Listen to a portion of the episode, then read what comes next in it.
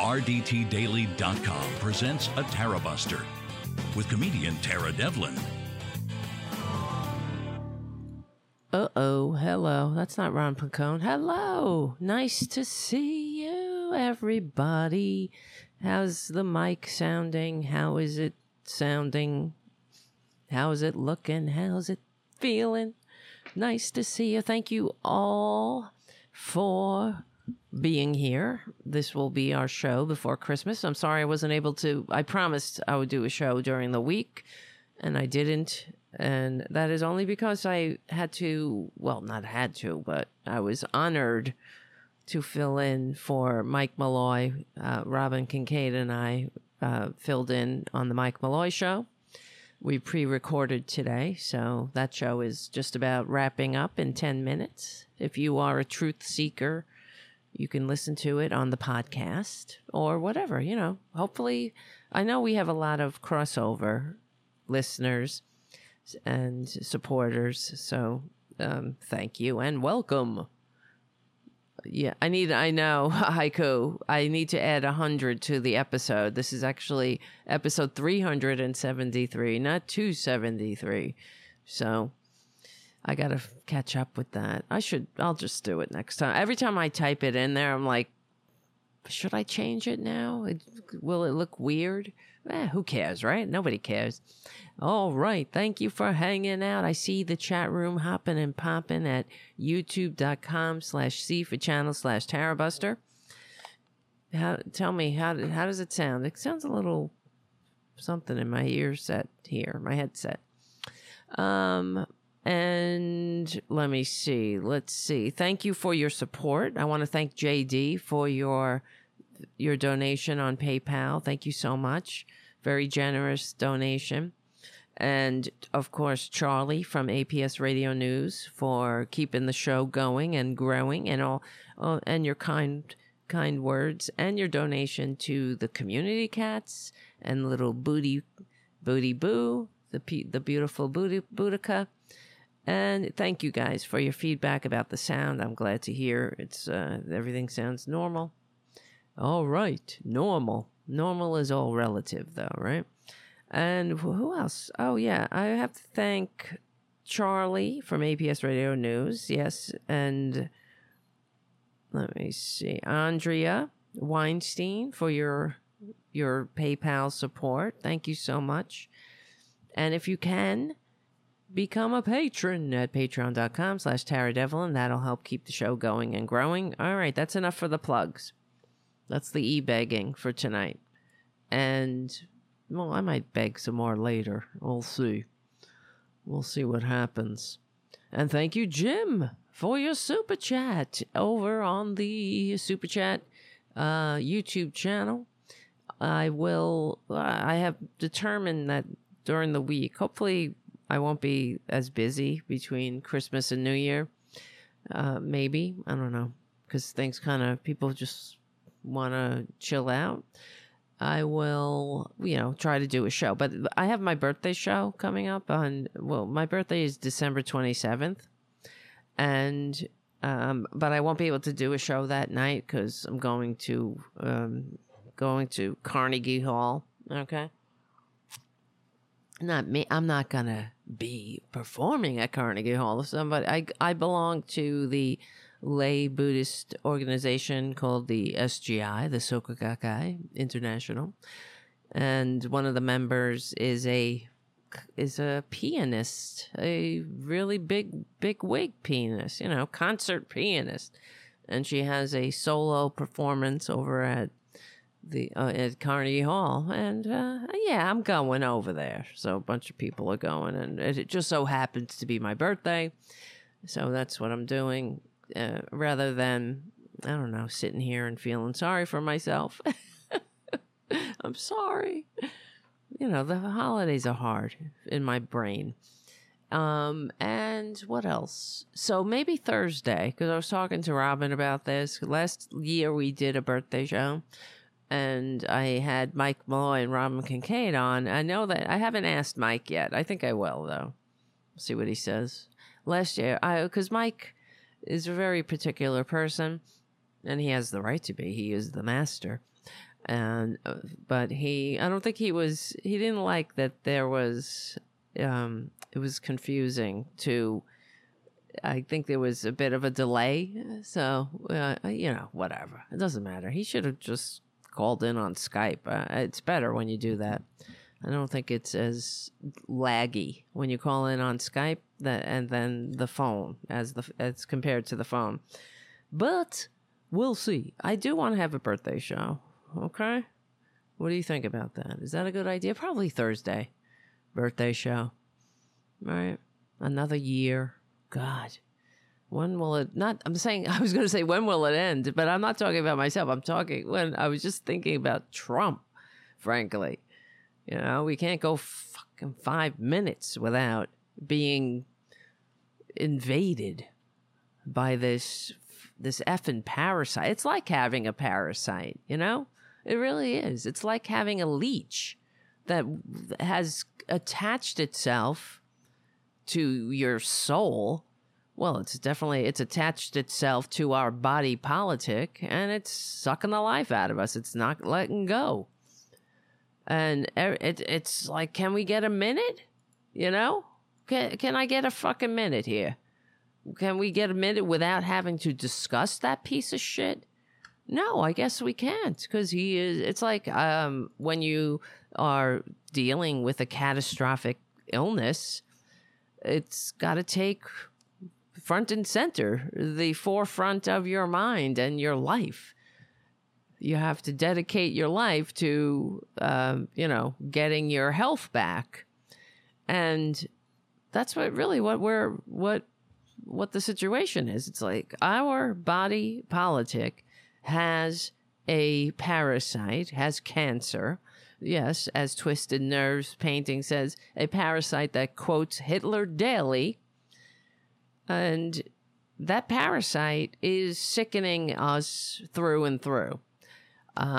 It's not the only problem. It really is a symptom. It's a symptom of our effed up lifestyle, so to speak, right? We had a shitty lifestyle. Sometimes that's what happens. Everything is cause and effect. Like smoking.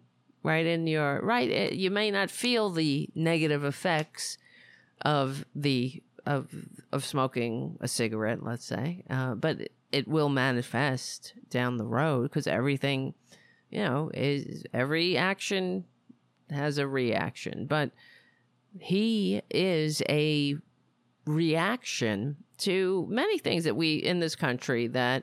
He's the manifestation of the work we've never done.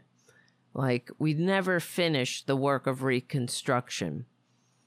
And this is what allows racism to run rampant, unchecked in this country. We've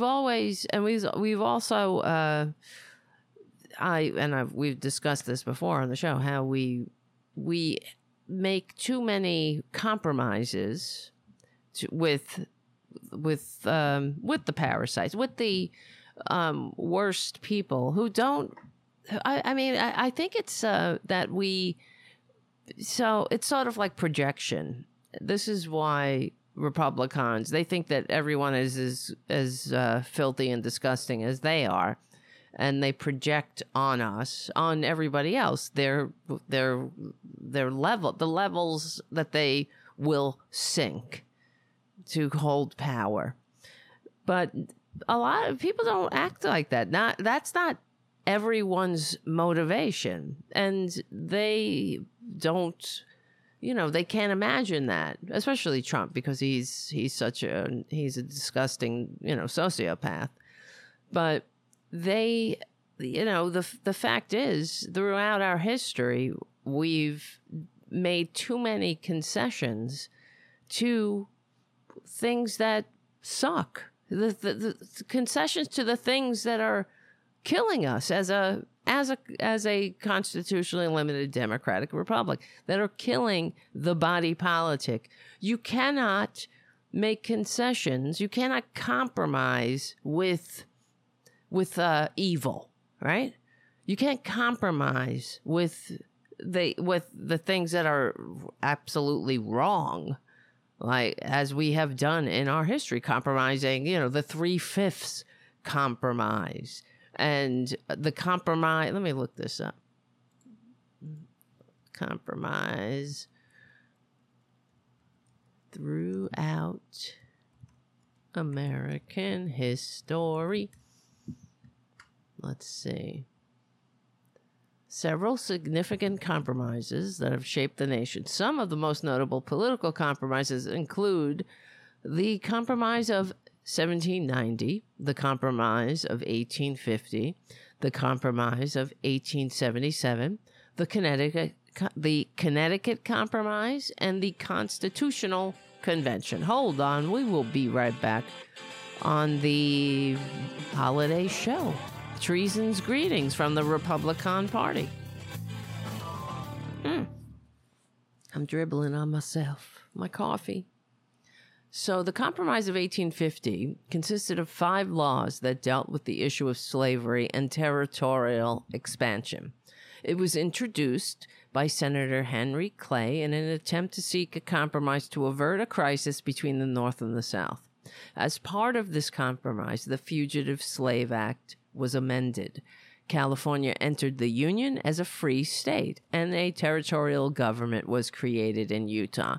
And as this country was expanding, this is the problem. With we had to make compromises with the filthy slave holders, and because they were afraid that when a state entered the Union, that eventually there'd be too many free states, and that would mean that the free states would vote their human property away out of existence, right? They would take away their human property. And so the compromise would be that as a state entered the Union, if one state entered as a free state, another state had to enter as a slave-holding state.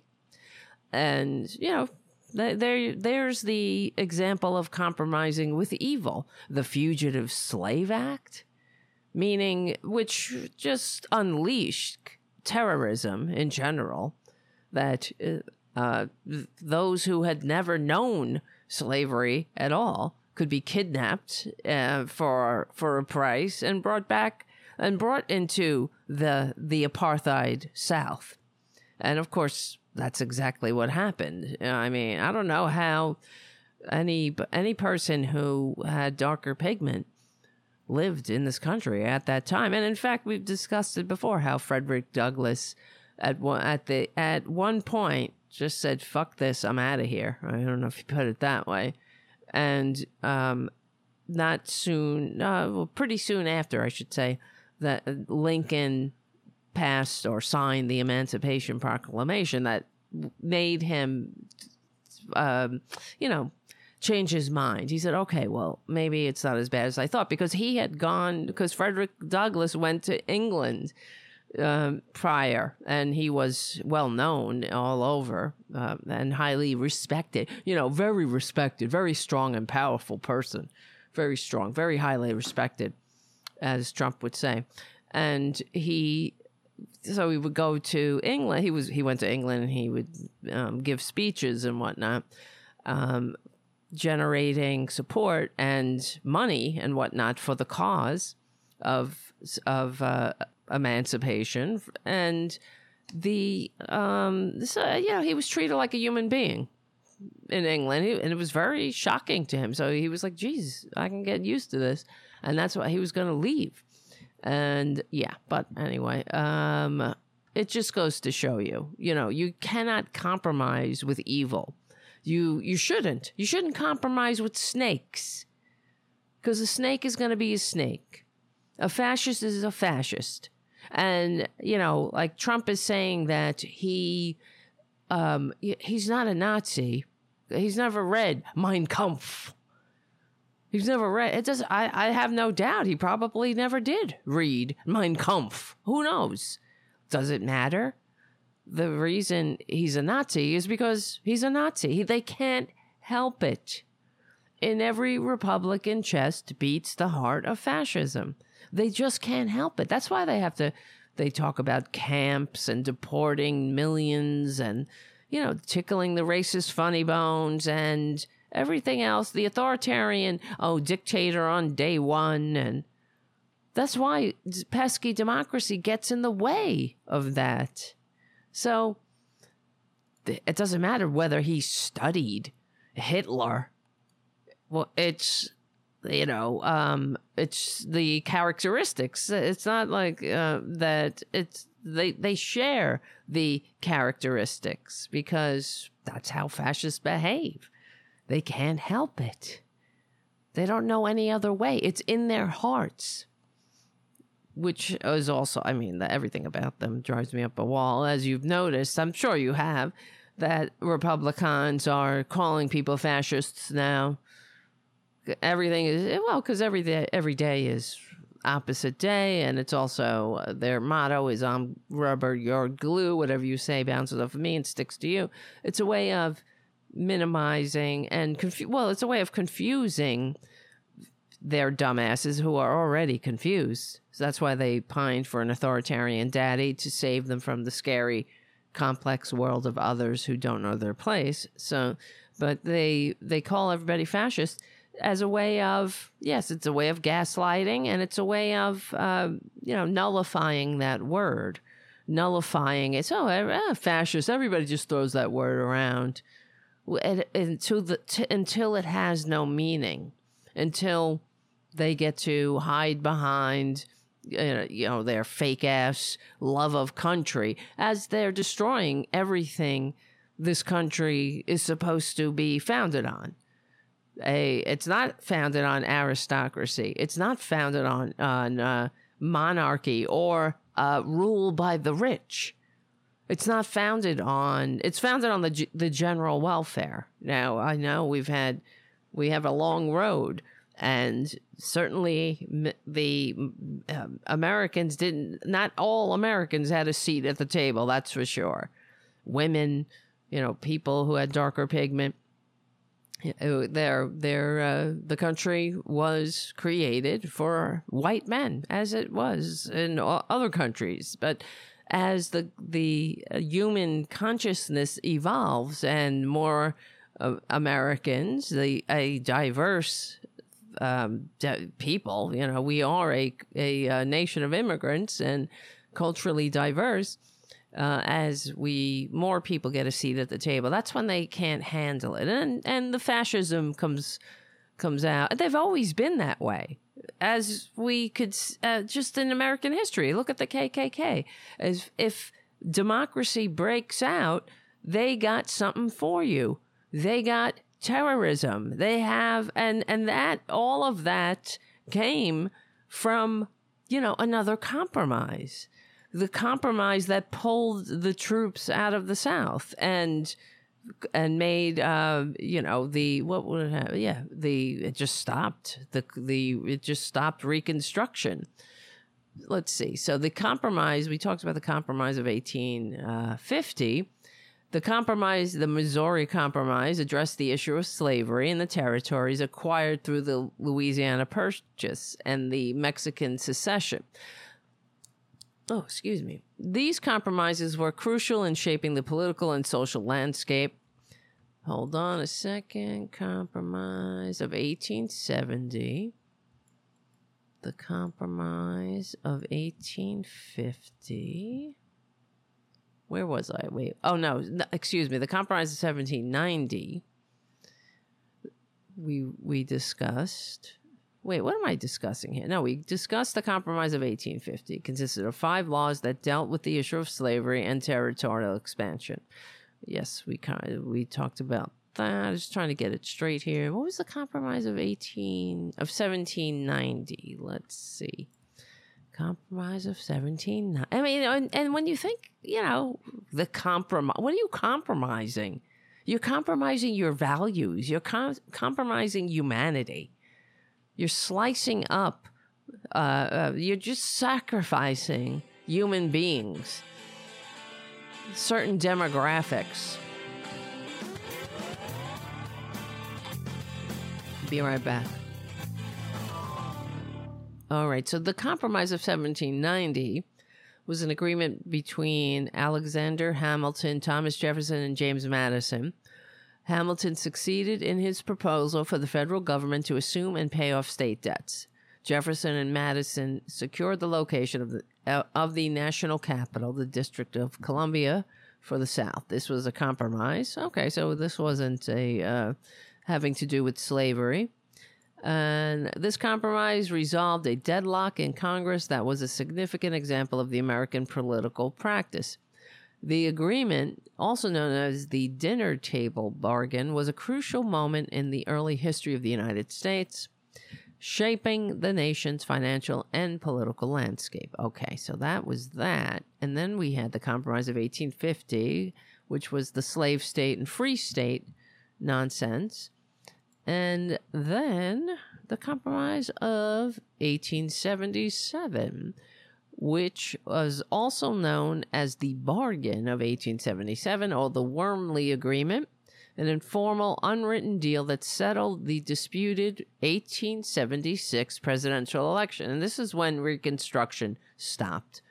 So the compromise resulted in Republican Rutherford B. Hayes being awarded the presidency in exchange for the removal of federal troops from the South, effectively ending Reconstruction. Additionally, the compromise involved the appointment of at least one Southern Democrat to Hayes's cabinet. Now, remember, the Democrats at the time were the slaveholder. They were the racists. They were the entrenched power structure. Things have flipped pretty much now that they, now the Republicans are the party of unabashed racism and bigotries of all sort. And we have the receipts, which we will discuss. So let's see, where was I? The construction of another transcontinental railroad through the South and the Texas legislation to help industrialize the South. The the Compromise of 1877, a significant event and led to the withdrawal of federal forces from the South, and which is what leads us to today. There had to be Reconstruction at the power of the federal government. There had to be a we needed to force these conservatives to act like human beings who want to live in a democracy, but they can't do it. Which is why we talk about it all the time. Sometimes I think about the turning points in history, and that's certainly one of them. What does it matter? You get your Republican, which were the, the Progressive Party of the time.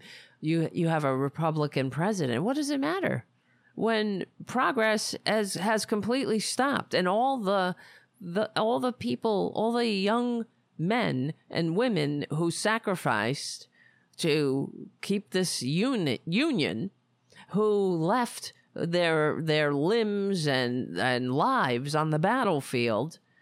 What for? What? For nothing. Because what ensued as soon as the troops left the South? It decades of domestic terrorism. That's conservatism. That's what they do. They don't like democracy. They don't want people to vote. They don't want to share with others. They can't handle it. I'm talking about sharing civilization. They want all the benefits of civilization. Of course they do. They just don't want it to any of the responsibilities we have to each other. And they especially don't want to have to share civilization with anybody who's got different anything. When you think about how stupid it is to be racist, and there are numerous studies, of course, that talk about how racism is hand in hand with stupidity. But what are you racist about? What? Darker pigment? It is such a stupid. Who cares? You have darker pigment. It's so goddamn ridiculous. But, they just don't They can't keep up as human beings evolve. And we do. We evolve as a species, as a human race, since we've crawled out of the ooze, as you can see. You know, there are certain, enlightened, let's say universal zeitgeist or consciousness that we get enlightened at certain times and we make a step forward, like thousands of years, for thousands of years. The morality of slavery was never even questioned, as we've discussed before. Even in the Bible, in the ancient book of fables, Jesus never said a thing about slavery. He never questioned the morality of slavery, which is why the slaveholders used to use the Bible to justify holding human beings in perpetual bondage as property. So, yeah, how do you get around that? You know, I guess they just forget about it. Now, they don't, slaves, be good to your masters, right? They'll point to it. This is what Republicans do. They pick and choose. Now they point to with the one line in the Old Testament that said a man lying with another man is an abomination, like eating shellfish and wearing cloth of two different fabrics and whatnot. You know, they don't talk about the fabrics or the shellfish. They lie. They want their shellfish when they go to, the buffet. When they go to some low rent buffet where they can have all you can eat, right? They're chowing down on the shellfish, even though it's an abomination, right? It says it right there. Okay, but this is what we're dealing with. They're not well, and hey, don't take my word for it. Here's some examples. Now, there's many things. What I want to talk about today, we can start, the Supreme Court handed Trump a win because they are illegitimate, and they have no honor. And Robin and I, when we recorded the Mike Malloy's show today, this is part of what we were discussing. They have no honor. They have no decency. So, of course, if they did, they would have taken Jack Smith's,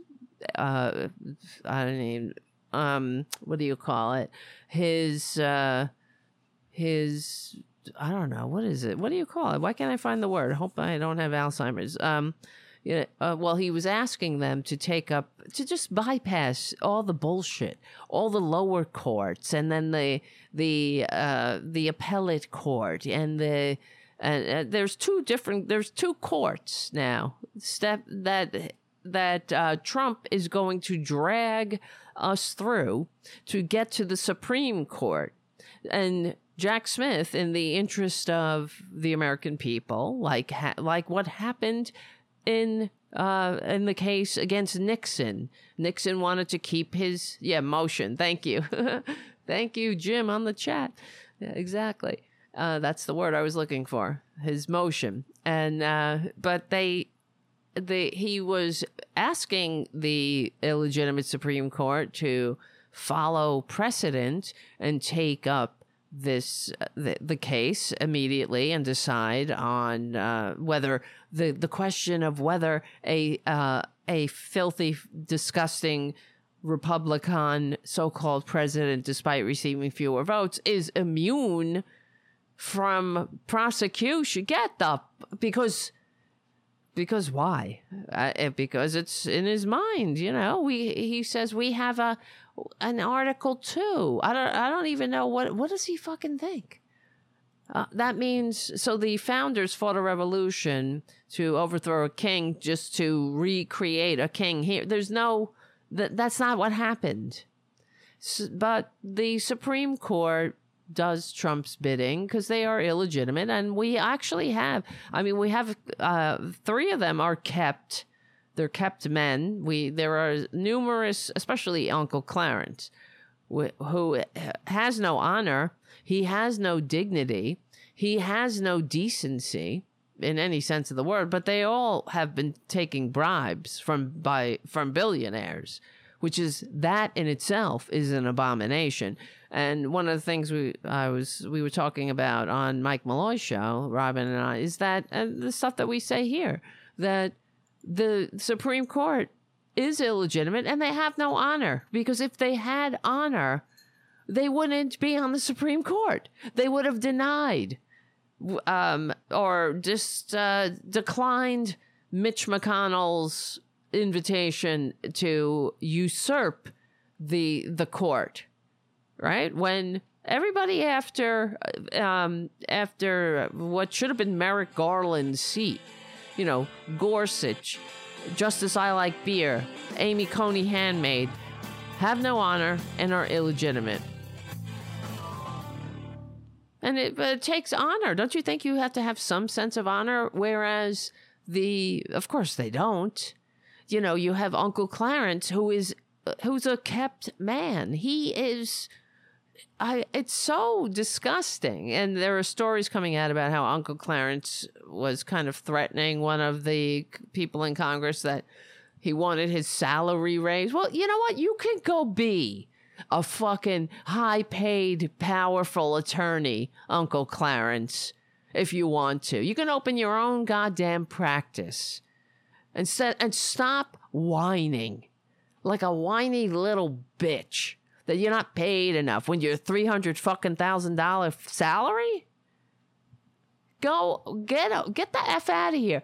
And just the fact, think about it. We've talked about it on the show, how someone who allows a billionaire to just do everything for them, buy them an RV, buy their mother's house and let their mother live in it for free, send their so-called son to college. When do you start feeling like I'm being used, right? Wouldn't you feel kind of funny about that? Of course, one hand washes the other, but wouldn't you? Or send him and his goddamn traitor insurrection, his wife, on a whirlwind tour of Earth for $500,000. A nice trip that costs $500,000, and flying all over on private jets. And I mean, when do you say, look, hey, I could pay for my own mother's house? You know, it's very kind of you, but thank you very much. I'm a grown ass man with a good salary. It's kind of insulting, right? If you had any dignity, if you had any decency or self-respect, you know, these are the same people that they whine when someone gets an extra $15 in a fucking food stamps or something, right? That's, they're taking advantage. But they have no problem being kept men. Oh, these people they have so many issues that they really simply need to get help. Get fucking help. You know what I mean? Instead of inflicting your manias on the country. But anyway, and Ginsurrectionist, Ginny Thomas, is a very sick person too. She was in a cult, right? Now she's in another cult. And she's in the maggot cult. She went around talking about, before she found the maggot cult, she became some kind of advocate for getting out of cults, and would go around and speak about how, anybody can become a cult victim. Look at me. I'm so smart, and I'm married to this, my best friend, who is a kept man, a billionaire, who billionaires keep as a pet. But anybody, if I could fall into a cult, you can too. Yeah, she is. She was involved with LifeSpring, an organization she later considered to be a cult. In the 1980s, she sought counseling. she might want to reconsider and re-up her counseling sessions. She sought counseling and joined the Cult Awareness Network after leaving the group. She became a critic of the religious groups,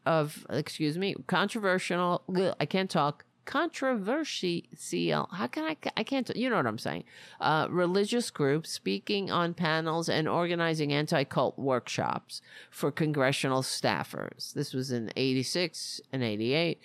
Her history as an anti-cult activist has been the subject of public interest in relation to her later involvement in far-right-wing conspiracy theory groups. She is one of the people that is responsible for... I mean, she's in the coup. She's a fucking traitor, like the rest of us. She is an outright traitor, which is why... It was her best friend, Uncle Clarence, the kept man, the little pet of the billionaires, who was the only dissenting vote on whether these text messages could be released to the peons, that whether the peons get to look at what the wannabe dictator was up to when we were voting him out of office. This son of a bitch. I hate these people. But they can't help it. They are anti-American. They are anti-democratic. That's why... so here's my opinion, on Colorado. First of all, I don't want... Well, in a way, it's sort of... It is like a... It's a double-edged sword. Because I think that we will have a better shot of... crushing the right wing, the fascist uprising, legally and peacefully, crushing them when with Trump at the top of the ticket. And it is in our best interest as a nation to hang Trump around the neck of the Republicans like the albatross that he is.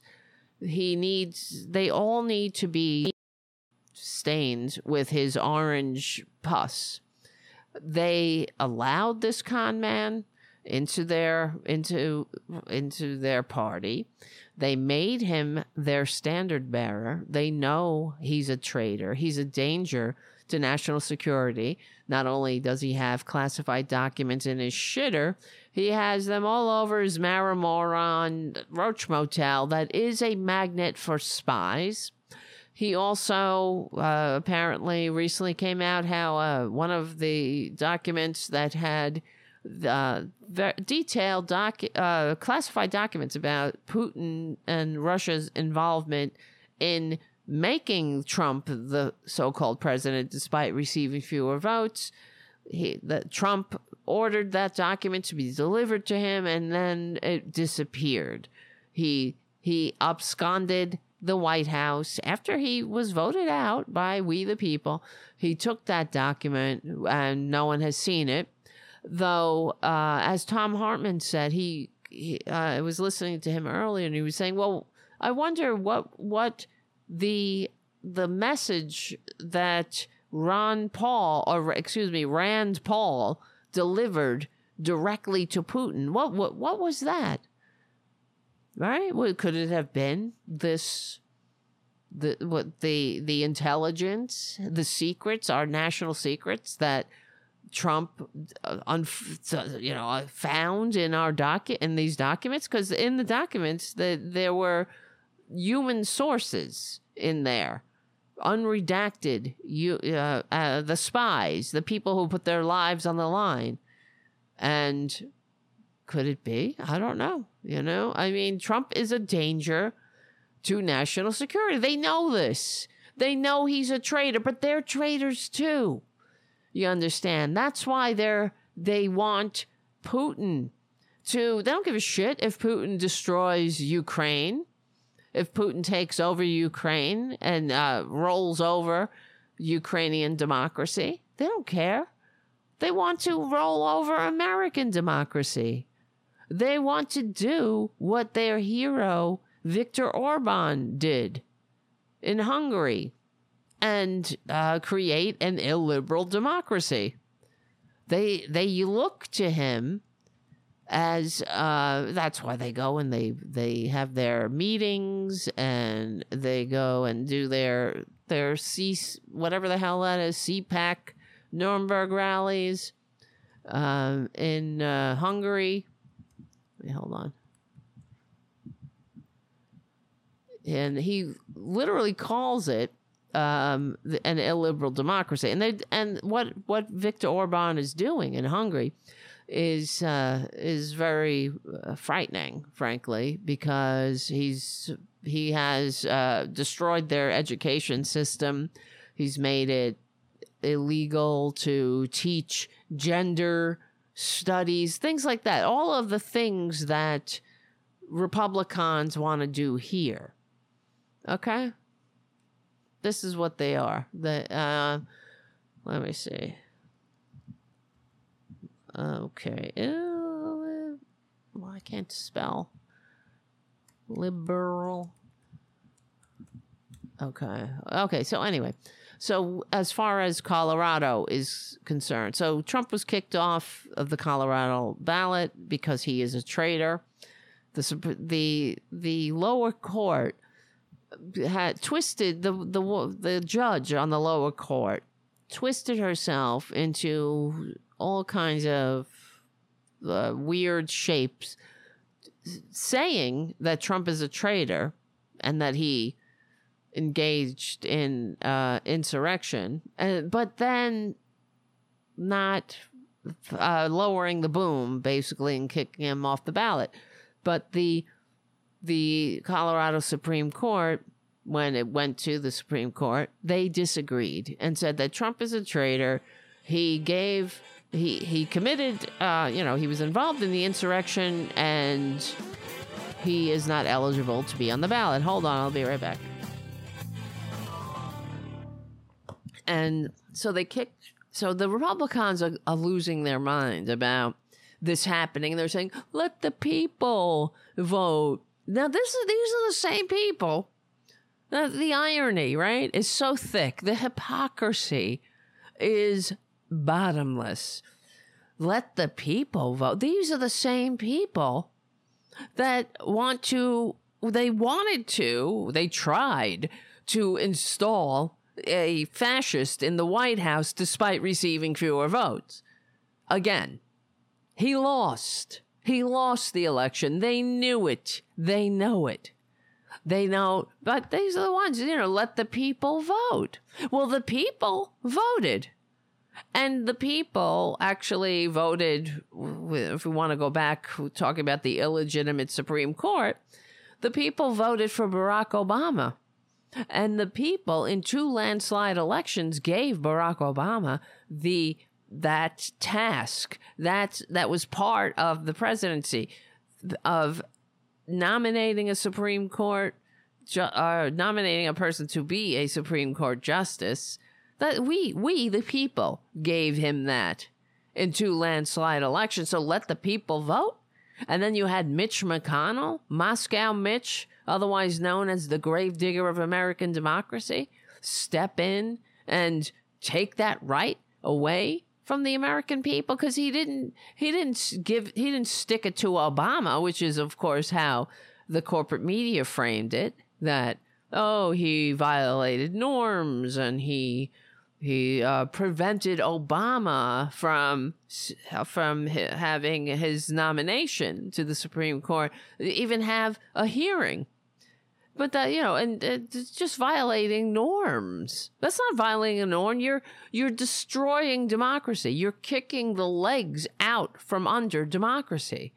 You're whittling away at the pillars of democracy. And you're not doing it to Obama. You're doing it to the American people. The people, the millions who voted for him.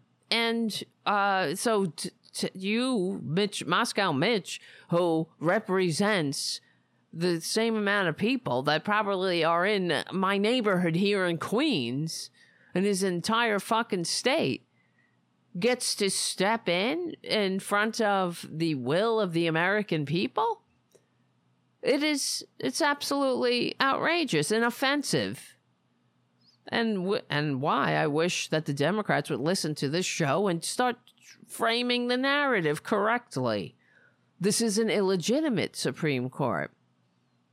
And so as far as Trump with Colorado, now, my opinion is that, and it's not just mine, other people are talking about it, but I'm not really hearing this on the corporate media. They're saying, well, the Republicans are saying, let the people vote. But the reason we have in the Constitution, now these are the Republicans who are, you know, they carry around their pocket constitutions like they ever read it, and they take it out as if it's some kind of, you know, magic something. They wave it around whenever they want to deny someone health care or a living wage or a hot lunch, right? They'll take out their pocket constitutions and they'll wave it as if that means they are constitutionalists. Well, if they were constitutionalists, they would know that it explicitly prevents or bars traitors, those who have committed insurrection against the government and have given aid and comfort to insurrectionists. It forbids them from holding office and therefore running for office. Which I find, you know, another thing that I'm hearing these pundits on the corporate media talk about, saying that, well, it says that you can't hold office, but it doesn't say you can't run for office. Well, what happens if you win? If the traitor wins, then we just, duke it out on the steps of the Capitol again? Doesn't sound very small d democratic, but the fact is, the Constitution bars traitors from running for office because as a bulwark against a authoritarian takeover, that we're as a way to prevent or to protect, I should say, that's a more appropriate word, to protect the grand experiment against traitors who would turn it into an authoritarian hellscape. It's a way to protect the government the founders fought a revolution to create and entrust to us. You know, this rare thing, a republic, if you can keep it. So that let the people vote.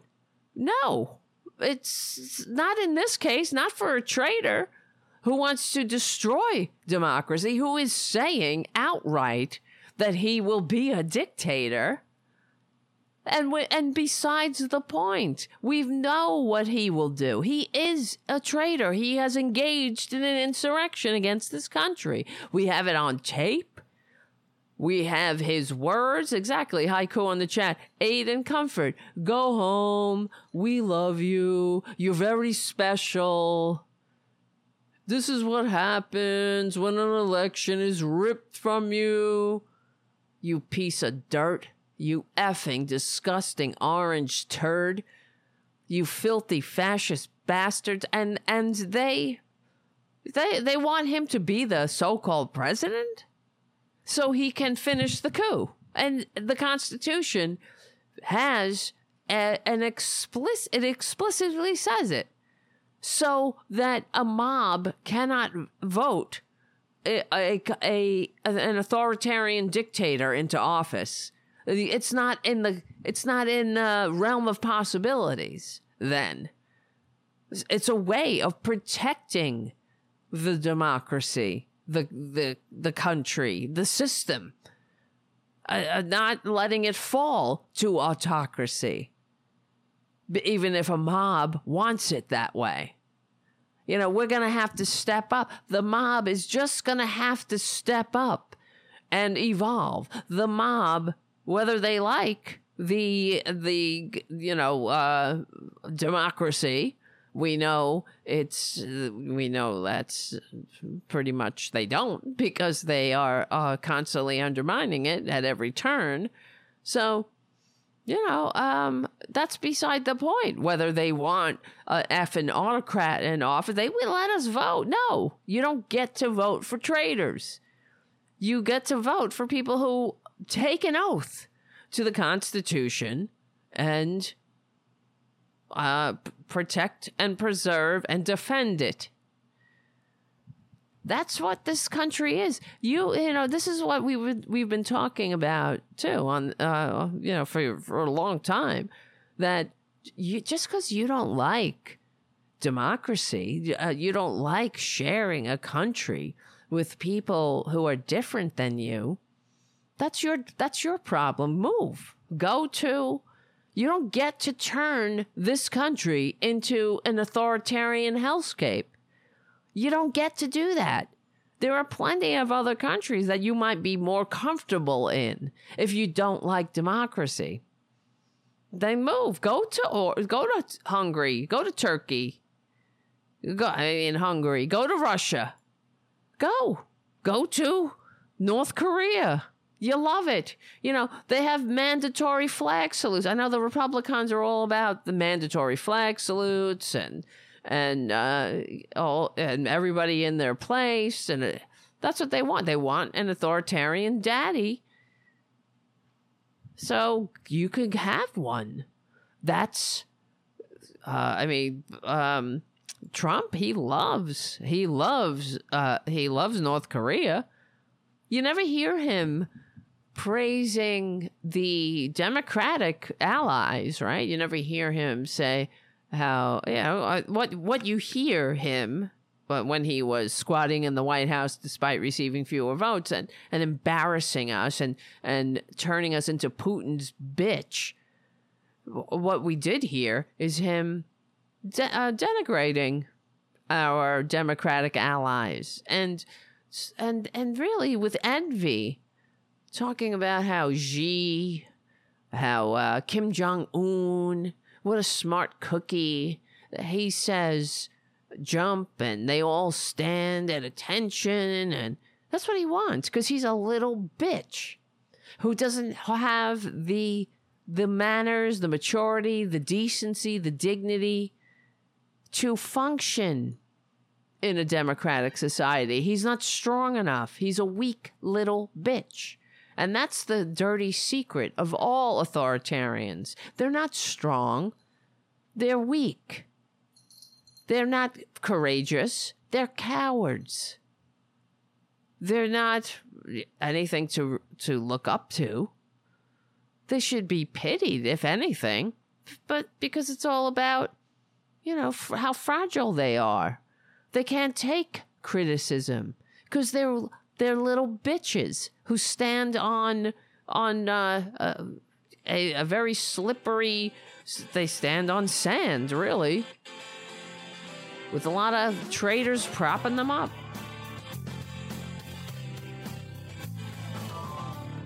But okay, we're back. Tara Devlin, unapologetic liberal talk.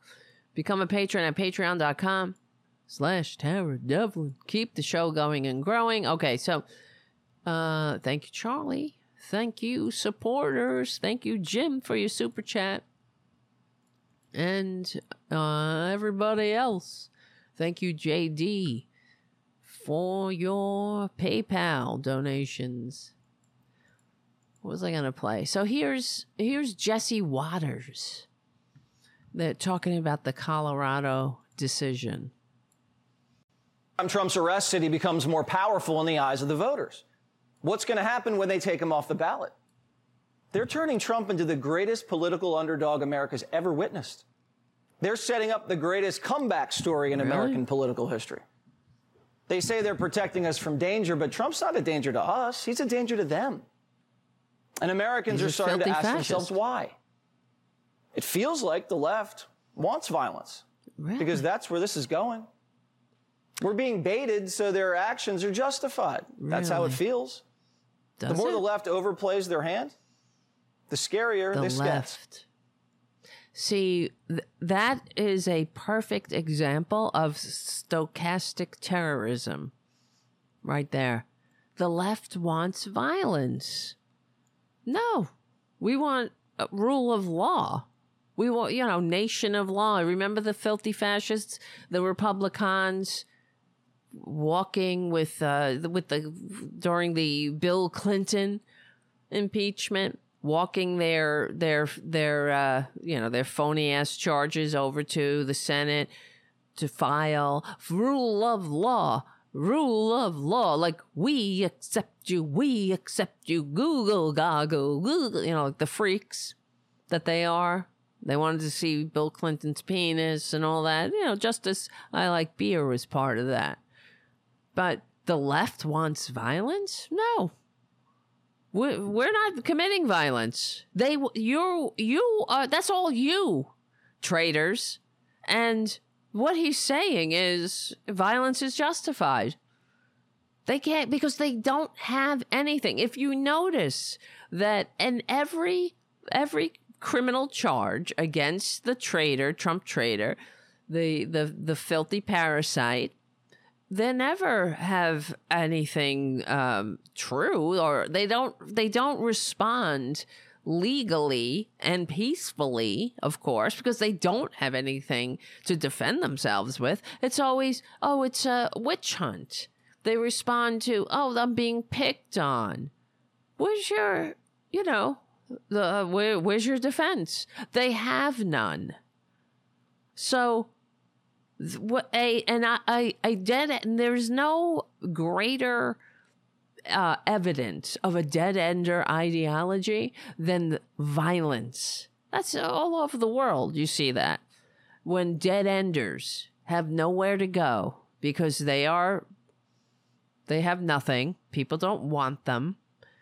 People have rejected them. We don't want their ideology. We don't want what they are selling or whatever they're trying to sell. I mean, they have nothing. They have racism. They have division. They have hate.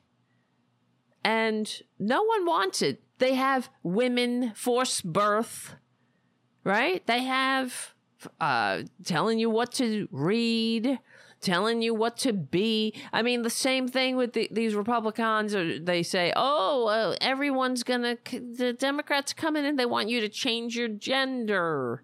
No, we want people to be their authentic selves, to have the freedom to live this blip of time called life that we all have to share together, to live it to live their best lives.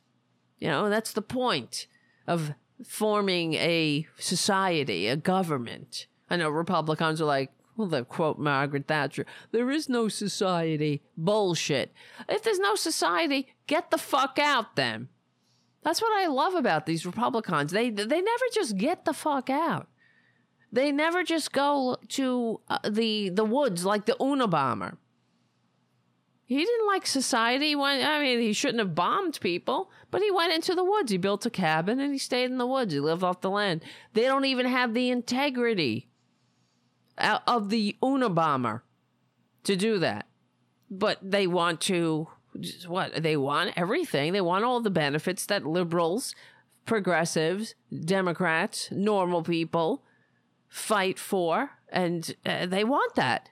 If you notice, I was on some right-wing, I was looking at this right-wing thread. I mean, Twitter is now a cesspool. It's awful. Proving yet again that Republicans destroy everything they touch. It didn't take long for Elon Musk, who is the poster child for the 90% top marginal tax rate, that's for sure.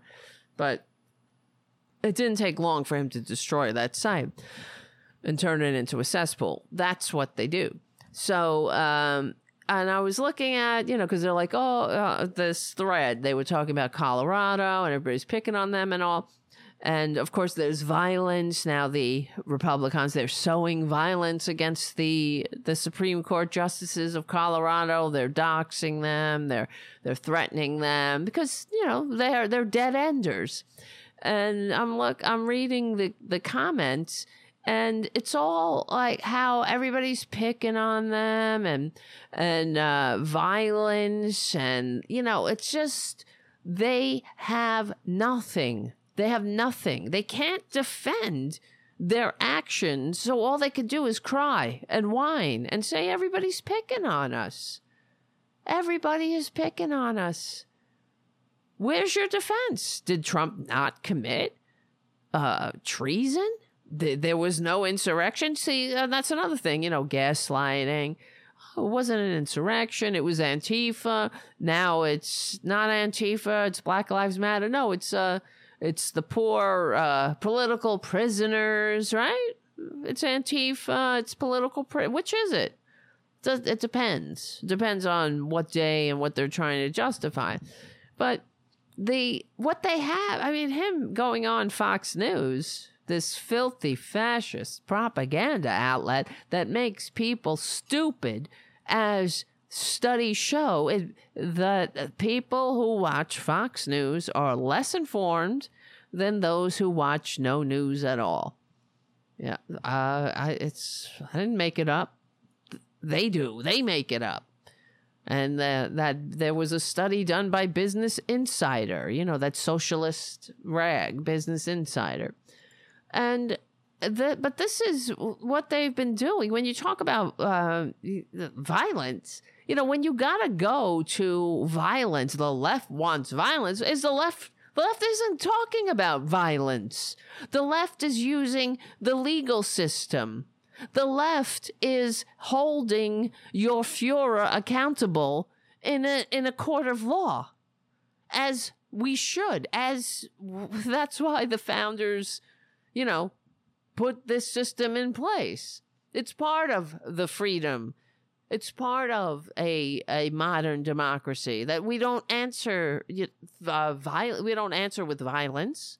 That's what they do. That's what barbarians do. We answer. We're evolved. We battle at the election booth. We battle in the legal system. The minute you gotta go to violence, it just shows you how wrong you are. What a dead ender you are. But true. But go. There are plenty of places. Go. But yes, Trump is a danger to them, not us. And of course, the Republicans, this is what we've been dealing with forever. They have divided this country. You know, they've done this all along. It's conservatism in a nutshell. It's us against them. The conservatism is an ideology of hierarchy, where men, straight acting white men at the top, and then everybody else in their place. And, you know, women are, if you're a female Republican, you have to be a bigger misogynist than the regular Republican man. And if you're any type of Republican that isn't straight or white, you have to recognize the inherent superiority of your white male, cis white male, straight acting betters, and you also have to agree with how victimized they are. You have to tell them that the most poor victims, the worst victims on earth are the white men. That's what they say these things. It's sort of like, I mean, they're very deluded, but it's like the same way they have to talk about Trump as being, you know, he's such a victim, and he's a godly man. That's another thing I saw recently. Oh my God. He's a godly man. And in fact, here, I don't know. Did we play this? I don't know if I played this already.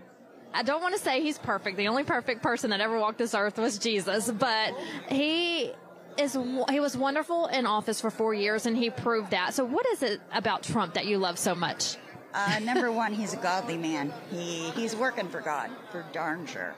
Number two, he really cares about us. He cares about us. He cares about what happens to us. He cares about our country. I can't handle it. He didn't come in there because he wanted the money. He's got money. He doesn't. He is actually working for God, and he wants to help us. And he wants to get us to a good. He wants to make America great again, and I, you know, it's true. It's true. I think he's going to make it even greater, because I don't think, no matter what they try to do to stop him, he's going to come back, because he's working for God, and God's on his side. Absolutely, he is. God. Wow. He's working for God, everybody.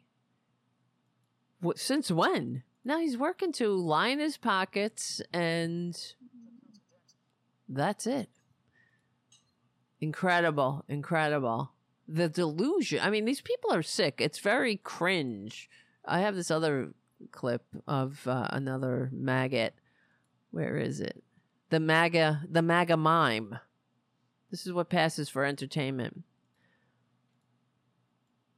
In MAGAville. If you're listening on the podcast, it's some poor sap, this woman with a mime face, overalls. I don't know, what is she acting out there? What is she trying to act out? Now she's on her knees.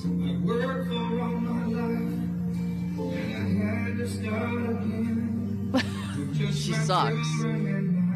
Is she supposed to, is that like a robot move?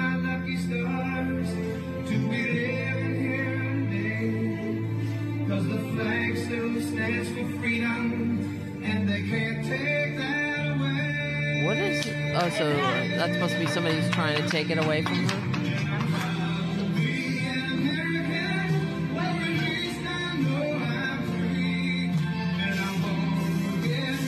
Is that shooting something?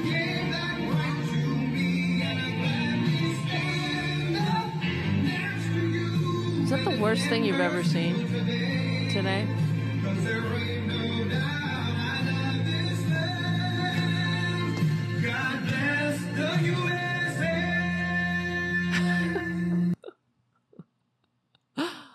Oh my God. Wow. It's just, it's really, I don't know, I'm speechless. It's absolutely the worst. And I'm sure she probably performed at Trump's inauguration, because he couldn't get anybody who had any talent. She's a MAGA mime. The poor woman. I mean, what a sucker. Oh, the other thing that I was thinking about when I was going through the right-wing comments and whatnot, and what is a common theme for them, it's very interesting, is that the government does everything.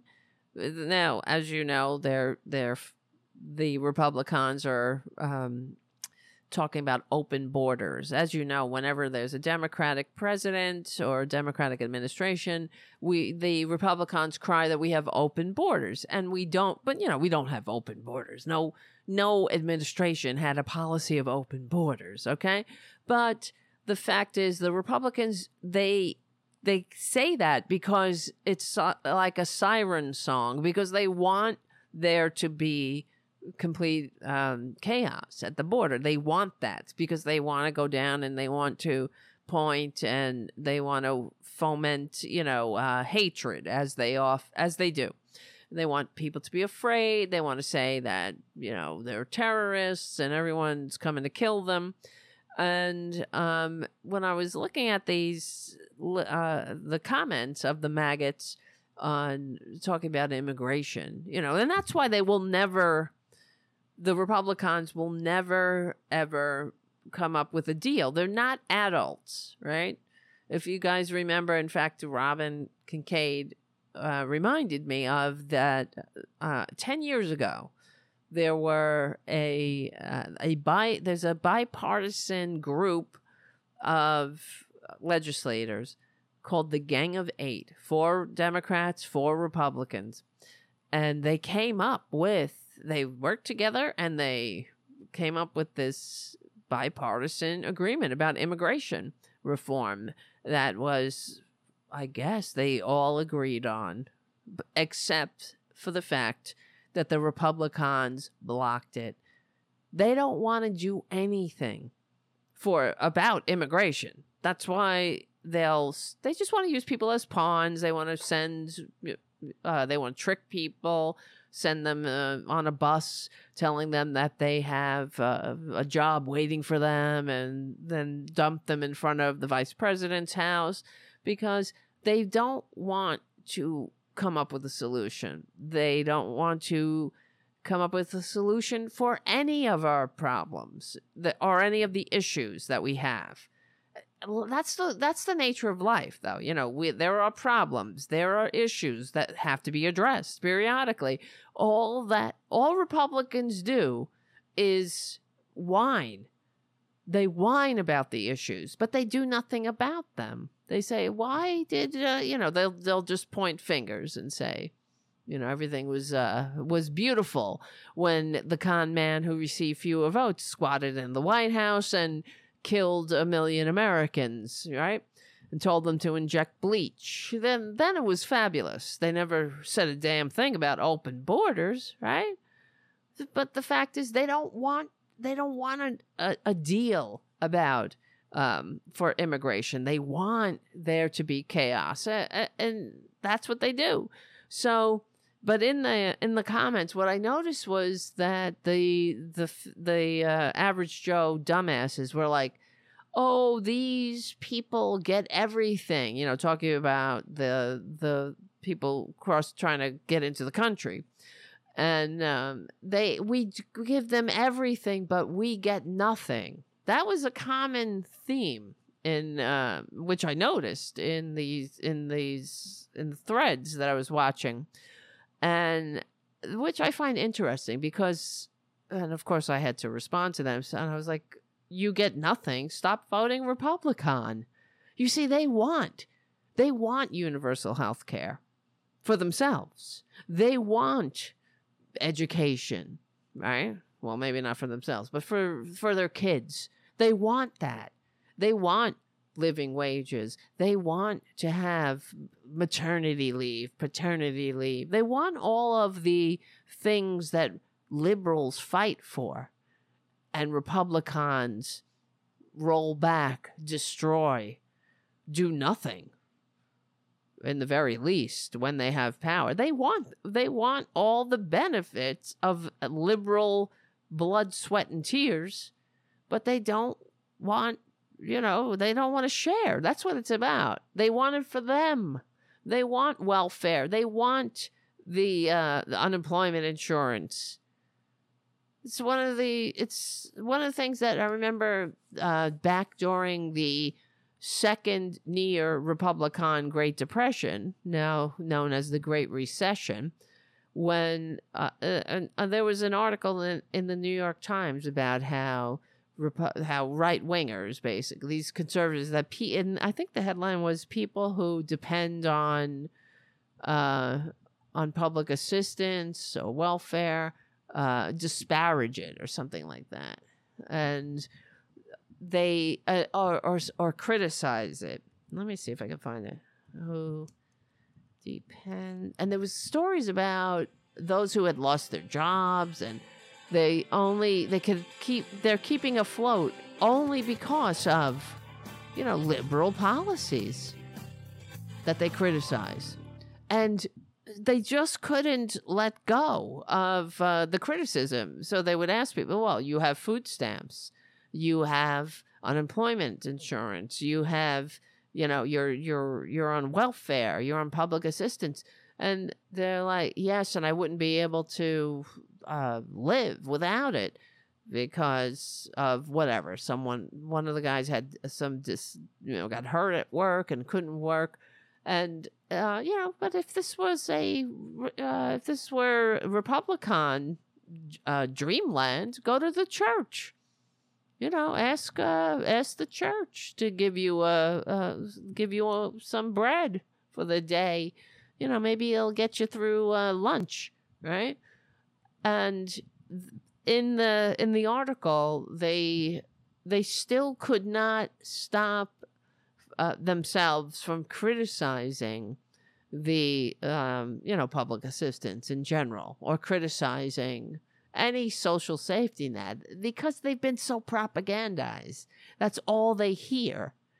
So, and they can't help it. They're in a cult. They if they even though they take the benefits that liberals fought for, despite of Republicans, and Republicans continuously disparage and destroy, they just can't bring themselves to, change their minds, because that will mean that they're out of the cult, and it's always been a cult.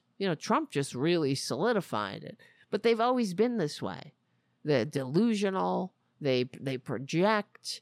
They're a bunch of they're hard to share the same air with, legally and peacefully, especially now, because they are fascists trying to overthrow America. They hate our nation of laws. They hate our system of government. They hate it. And they continue to lie. They're disgusting. For example, here's, where is it? Roseanne. They had this, when they get together, these Republicans, it always turns into a Nazi fest. And here's Roseanne screaming. They had this Turning Point USA, whatever they do, Nuremberg rally. Stalinist! Communists! With a huge helping of Nazi fascists thrown in. Yeah, that's it. You got it. Plus, wanting a caliphate to replace every Christian democracy on earth now. Wow. It's like a rake on a chalkboard. Fascist, communist, socialist, Stalinist. What else? Every word, just throw it out there. It doesn't mean anything. Words have no meaning for Republicans. They're just triggers. They're just whatever will trigger the latest faux rage. So let me see where. Let me see. Well, I see the Progressive Voices show is we're winding down towards the end. What do I got here? We might as well talk about this because it's kind of related. Talking about the Republican reaction to the Supreme Court. I mean, to the Colorado Supreme Court. Remember Tina Forte? This dumb bitch, Tina Forte. Now, I live in AOC's district. She's my congresswoman. And Tina Forte, for years, we've discussed her many times. She is like a rake on a chalkboard, this woman. She's constantly trying to, I don't know, maybe it's just so she can up her social media, but she's pretends to be running for AOC's seat, and she gave us an example of the scintillating discourse and commentary of a typical Republican, a family values Republican, talking about the Supreme Court, where she called the Colorado Supreme Court third world, and I'll say, see you next Tuesdays. And I cut this out I have the clip, but at the end where she says the see you next Tuesday word, I censored it because I don't want YouTube to demonetize the video, but let's listen into the very scintillating, mature, and I don't know, the cutting, biting, very mature and well reasoned public discourse of a typical Republican. And how afraid the Democrats are for us to vote, we the people. This isn't up to those third world cunts. Oh, I forgot that part. Okay, this is up to the people. They shouldn't have a say, but they're getting all this out of the playbook of the communists. The communist playbook. Remember that. What does she know? Once this hits Supreme Court, it's going to be overturned, but if Democrats controlled everything, it would stand. That should fucking scare you. It should scare each and every one of you. What a joke that this decision is. Afraid to let us vote? See, that's all they have. They don't understand. They don't reason anything through. It's not about afraid to let you vote, scummy. Like I said, it's in the Constitution that you hate, that you, I know you pretend to love, like you pretend to love America, but insurrectionists don't get to run for office. They don't get to threaten us, to threaten the constitutionally limited democratic republic. There's no chance of an insurrectionist, a wannabe dictator, being voted in by a mob of goons like you, like violent goons, like the Republicans, and getting into office to overturn the system the founders, you know, entrusted to us. That's what it's. It's not about the people not getting to vote. Not everybody is not allowed to run. There are standards for public office. I know that Republicans have no standards, that there is no low too low, no bottom, that they put the absolute worst people in positions of power. But there are requirements for being a candidate, and there are requirements for being a president. There are certain things. You have to be above a certain age, right? You have to, I mean, that's one of the requirements. It's not like it's, they're flipping out because some young, you know, some 21-year-old like Ethan Schmidt, closet case Ethan Schmidt wants to run and he can't. It's in the Constitution, just like it's in the Constitution that a traitor can't run for office, can't hold office. Whether you want to vote for the traitor or not. But, okay, it gets better. It's our decision. We, the people. The Constitution. This needs to be reversed. Needs to be reversed. That's why they call it a constitutionally limited democratic republic.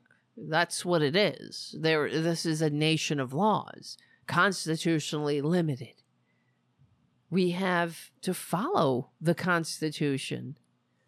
Oh, it'll be overturned by the illegitimate Supreme Court. That's fine.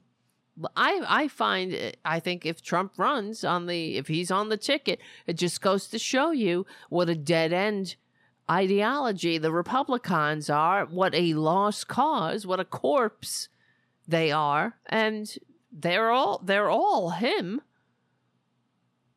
So, look at her. I mean, but has she said anything intelligent, anything cogent, anything mature, anything reasoned?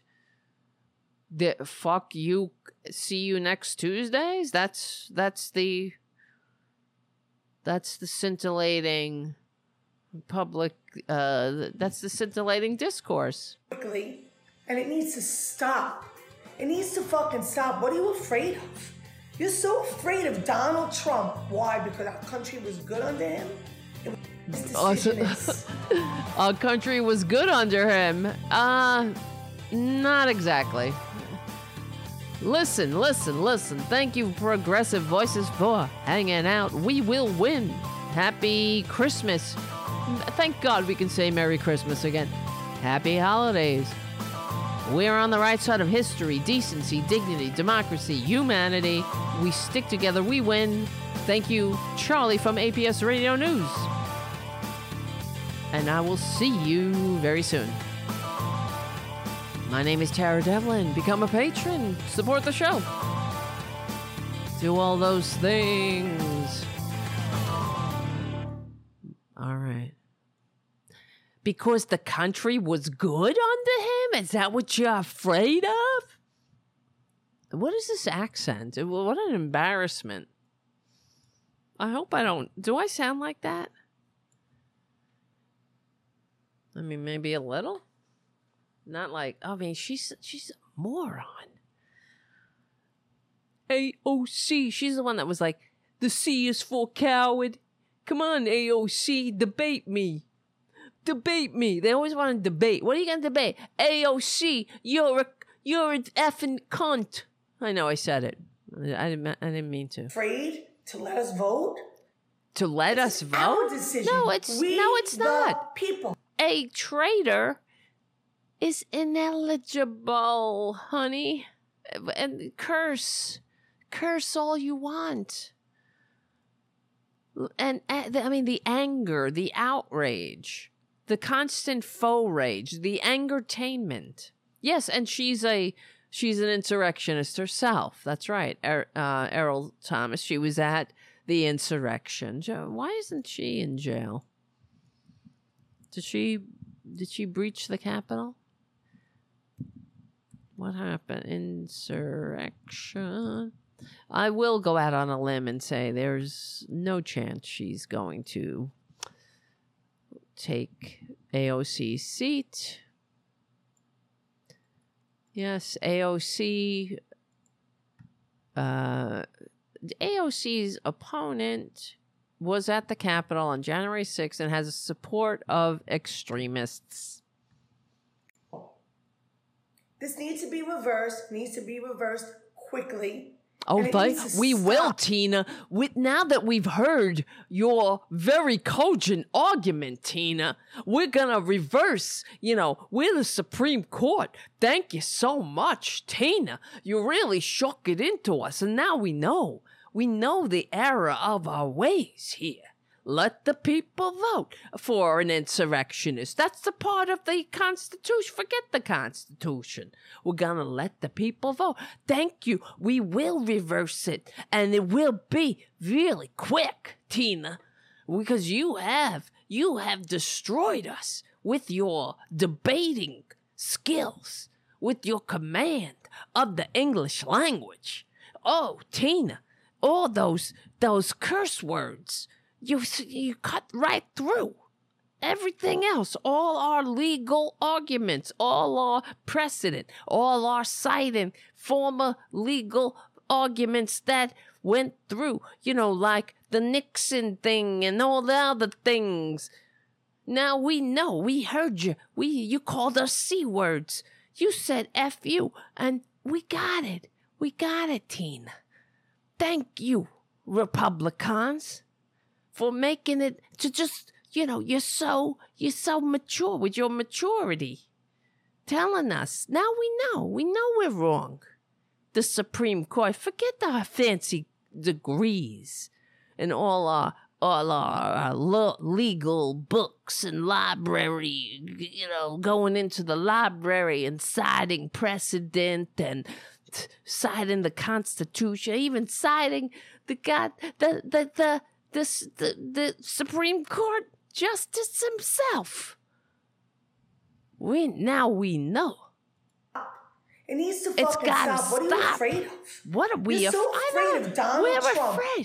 We are afraid. We're afraid an insurrectionist is going to come in and be a dictator on day 1, day 2, day 3, day 4, day 5, you know, all into the day.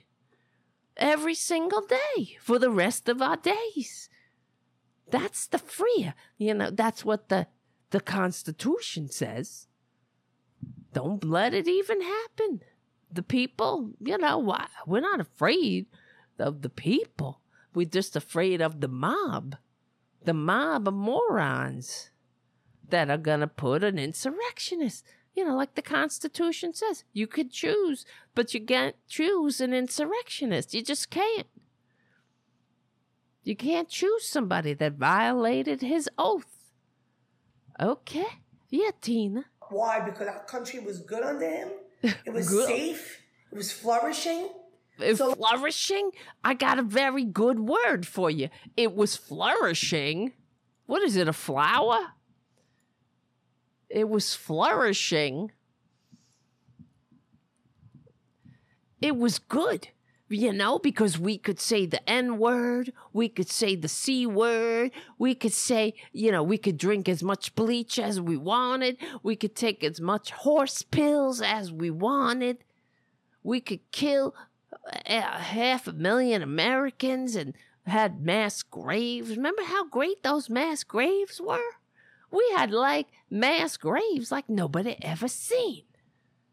Like I said, Trump 2024, motherfucker, fuck out of here. And fuck you, third world. She just puts a fine point on it. She saves the best for last. She puts a fine point. She just, you know, she just got that, yeah, she got that crazy Karen eyes. Supreme Court, my name is Tina Forte. And I mean, come on. That's the best they got. That's who they are. I mean, it's incredible. Here's another filthy, disgusting person. Here's Stephen Miller. I just want to play this. The Nazi Jew who hates himself and hates America, talking to Jesse Waters about immigration. We are being conquered. This is a complete resettlement of America in real time. Now when you have millions of people coming in from different cultures and different ways of living and different belief systems, unless there is massive, large-scale deportations by the millions, it will be irrevocable. Can you believe these people? Yes, but tell me again about the fascists. Tell me again, Roseanne, about the fascists, the Stalinists, the communists, the socialists, the... Yes, I'm not a fascist. You're a fascist. This has got to stop. We want to vote for our insurrectionists. We need the insurrection. America was great under Donald J. Trump. It was great when he undermined the integrity of elections and to engage in all those voter suppression efforts. Remember when he called people up and he was like, I just want you to find 11,000 something votes. Yeah, remember how he pardoned war criminals? Remember that? 10 worst things Trump did. He pardoned war criminals. Trump showed a flagrant disregard for the rule of law by pardoning Blackwater contractors who massacred unarmed civilians. Remember that? Including women and children. Yeah, I remember that. He vetoed the Bipartisan National Defense Authorization Act that vetoing $741 billion in military spending and a 3% pay raise for the troops. He vetoed that. You know, but the Republicans love the troops. 3%. 3% effing. That's too much. It's 3% too much. You should just die. You should get nothing. You know, get like the good old days. Slave labor. He ordered the drawdown of the U.S. forces in Iraq and Afghanistan, remember? But though they blame Biden, Trump was talked out of a complete withdrawal, but reducing it to 2,500 troops despite an ongoing terrorist threat. He put millions in limbo by threatening to veto coronavirus relief. Remember when we were hit with the pandemic and we had this clown squatting in the White House despite receiving fewer votes? And he was like, hey, you guys, just look to yourselves. All right, forget the federal government. He was telling the states, you know, you should all just try to fight over ventilators. Look to, you know, if you find a better way, just do it. It's all haphazard. It's all just nothing. We got no, you know, we do nothing. We got nothing for you. Like, that's the Republican way. Just do nothing. Look to yourselves. Do nothing. You know, like when Trump said, we love you. Have a good life.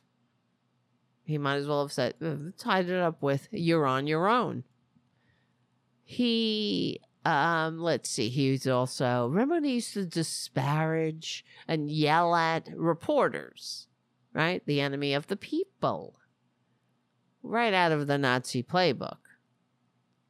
He alienating the American people rather than uniting. Of course, you know, the coronavirus, when we have, usually when you have a national crisis, the country comes together.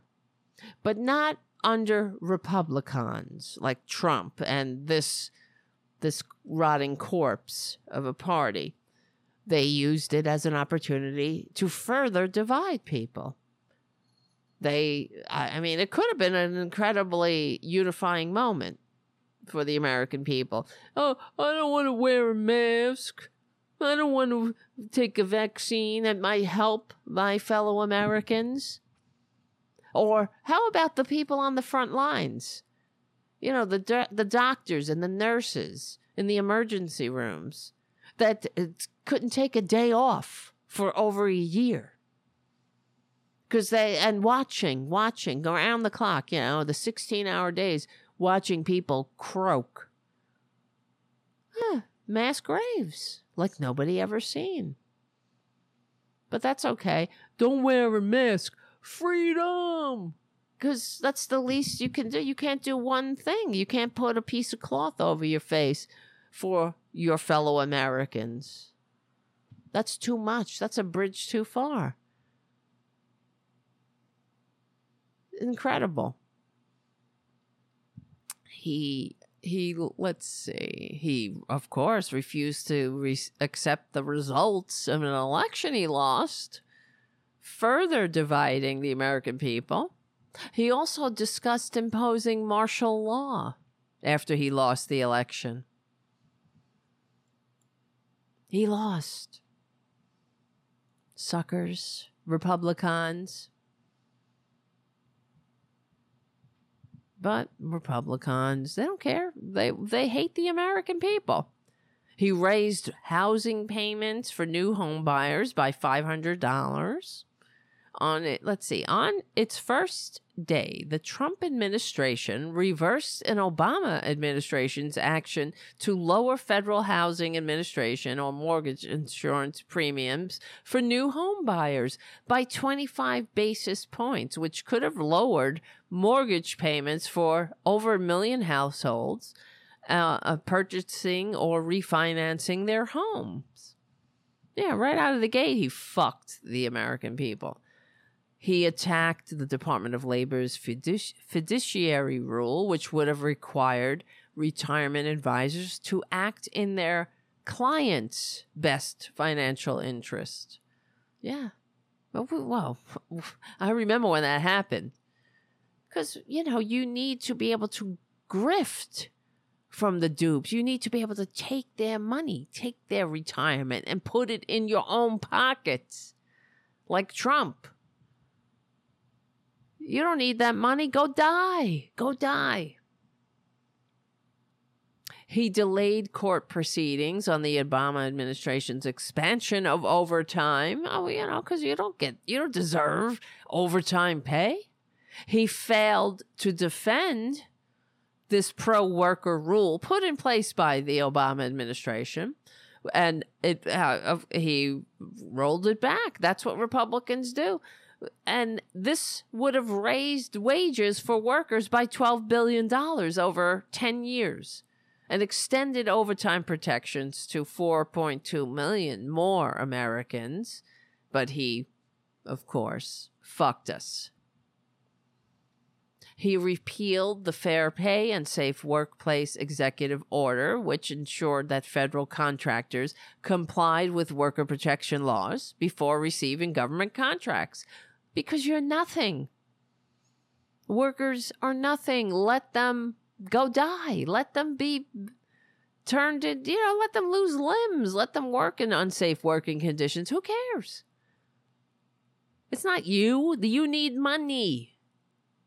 And these idiots voted for him, and want to do it again. On top of everything, every way that that these Republicans have screwed the American people. He supported efforts in Congress to cut taxes on the wealthy. Of course, we know that. Trying to cut taxes that were supposed to fund the ACA. Because that's what the Republicans do.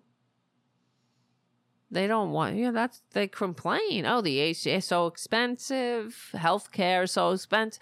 Thank the Republicans. It goes on and on.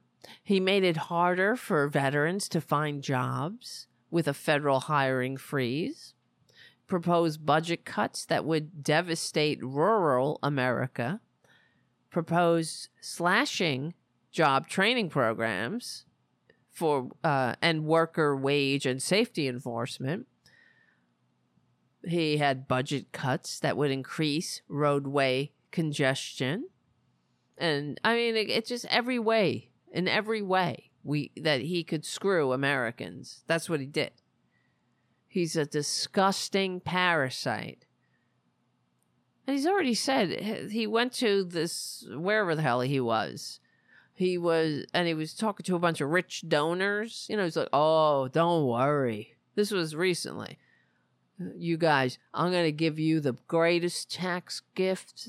I'm going to cut your taxes. Why don't you just give them a blowjob, too, Trump? After cutting their taxes, after the funneling more money into the arms of oligarchs, after screwing the American people more with this Trump tax giveaway that robbed from the working class and gave to the oligarchy, he wants to do it again. He wants to make income disparity and upward immobility worse, because that's all Republicans can do. And I don't know, it was so great under Trump. Why? What's wrong with them?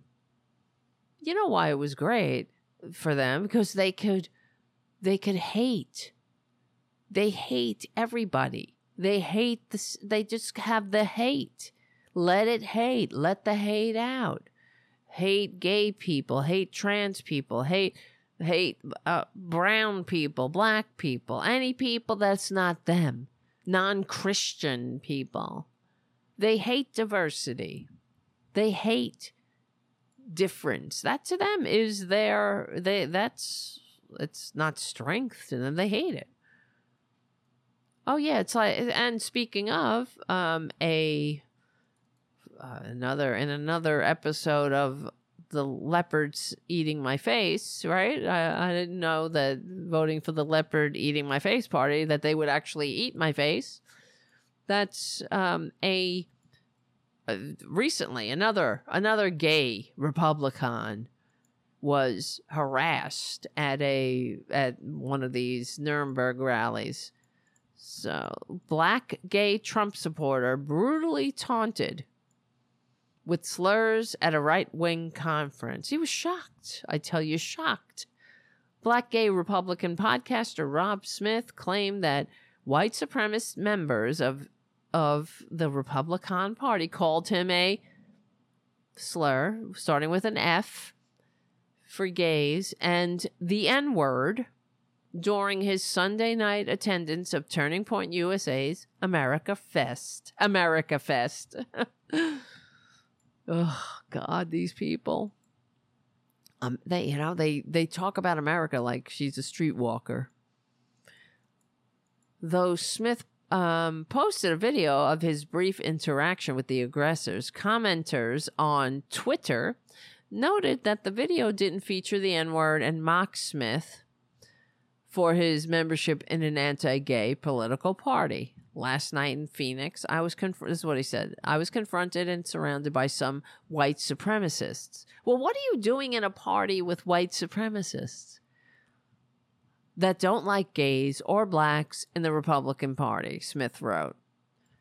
They shouted the N-word and the F-word at me to make their point. However, I served, this is what he says, however, I served in Iraq. I never backed down. I don't know what that has to do with, you know, whatever. He's saying, you know, I served in Iraq. I'm one of the good ones. I'm one of the good N-words. I'm one of the good F-words. No, don't eat my face, leopards eating my face at party. Don't eat my face. The accompanying video in Smith's Post showed a group of young white men mocking him as he recorded a video of himself on his smartphone, repeatedly saying, I've got fans. After a while, the men, this is very bizarre, the men started chanting, gay sex. Okay. What do I say? If only these Republicans would get help. These people clearly want the arms of a big, strong man around them. Gay, that's what you chant? Gay sex, gay sex, gay sex. Because they want gay sex, and they are cowards. Maybe they, it's like that woman, what's her face? The Mobs for Liberty woman who is a, you know, who hates gays, but is gay herself. Right. So it's, I mean, they're typical. It's so boring how basic they are.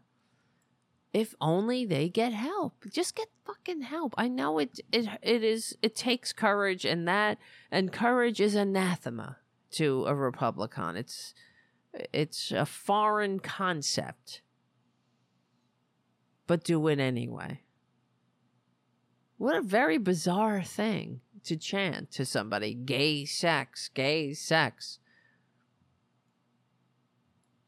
It's incredible. When the men quieted down, Smith replied, yes, Nick Fuentes loves gay sex.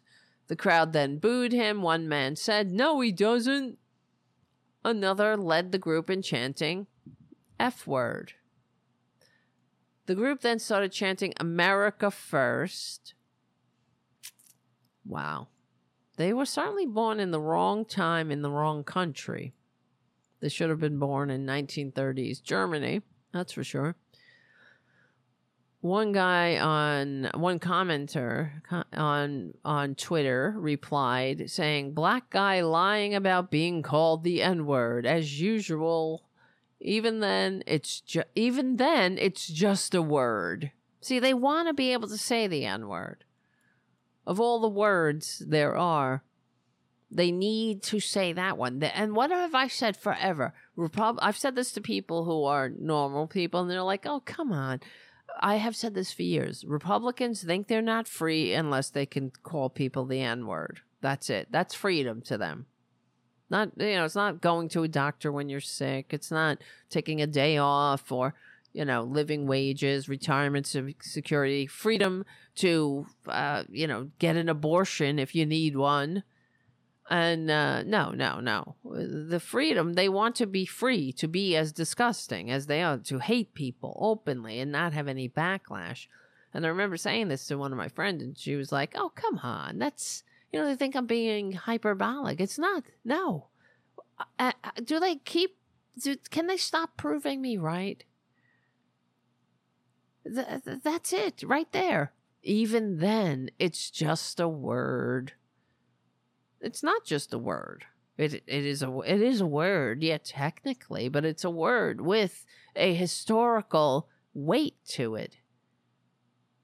And a degrading historical weight that it holds a lot of pain. And that word was the last word that many human beings heard before they were illegally, extrajudicially, and ugly, dragged to their death or hung, you know, or, you know, murdered, hanged, I should say. So have some compassion. Oh, that's too woke. That's woke. Thinking. Being a human. Giving a shit about somebody but yourself. That's too woke. You see. But it happens all the time. Republicans are...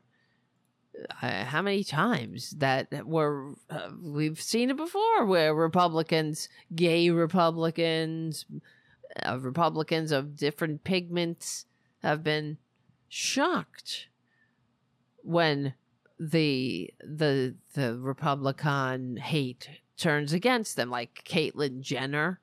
They constantly, consistently misgender her and harass her, calling her Bruce. We have videos of this, of them chasing her through the whatever Nuremberg rally, being her. I mean, why, you know, why? Why do you want to put up with that shit? But the fact is, why, you know, when you think about the idiots that do it, why? What's wrong with you? What do you care? What is your damage? But, you know, Republican, there you go. There's, you know, it's like George Santos, Caitlyn Jenner, the so-called LGBTQ Republicans benefiting from the work, the blood, sweat, and tears that progressives, the world, the policies progressives fight for against the conservatives, against the Republicans. They take advantage of all of the benefits that we fought for. They, without any consciousness about it, without even the manners or the maturity to say thanks. Yeah, Log Cabin Republicans and the whoever. I mean, even that. There's always stories about the Log Cabin Republicans being disinvited from certain Nuremberg rallies and them being shocked and disappointed. I mean, they have no self-respect. Oh, I'm a fiscal. That's what they say. I like the fiscal policies of what? Of funneling money into the oligarchy's pockets? The fiscal. There's no economy better than the Biden economy right now, right? Oh, it's not breaking through though. 33% of Americans think that Biden's economy sucks. Well, shut the fuck up and maybe inform them, because they go on Fox News and all they hear are the lies and how everything sucks and how they're going to have to get violent. And then they turn on the so-called liberal media and all they hear is that everybody thinks it sucks. Why do they think it sucks? When it's this and it's that, but they just keep harping on it. Unbelievable. Job creation. There's been a surge in household wealth. 14 million jobs added. Trump is the only president since Herbert Hoover to leave office with less jobs than he came in with. And it was before the pandemic. Oh, because they blame the pandemic for everything. Oh, it was, that was that. No, it was before. You see? I'll show you. I have a chart right here. Oops. Hold on. Let me see. I have a chart.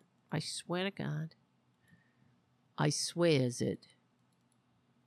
And thank you, Jim, for your second super chat for my birthday. Happy birthday, Tara, Jim says. Thank you. If you want to make me happy out there, become a patron at patreon.com/Tara Devlin. And I will, my goal during next week is to get the memberships on the YouTube channel up and running.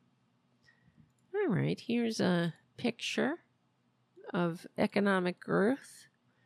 You see, oh, this is the first lockdowns. Here's the coronavirus. Look at all those jobs.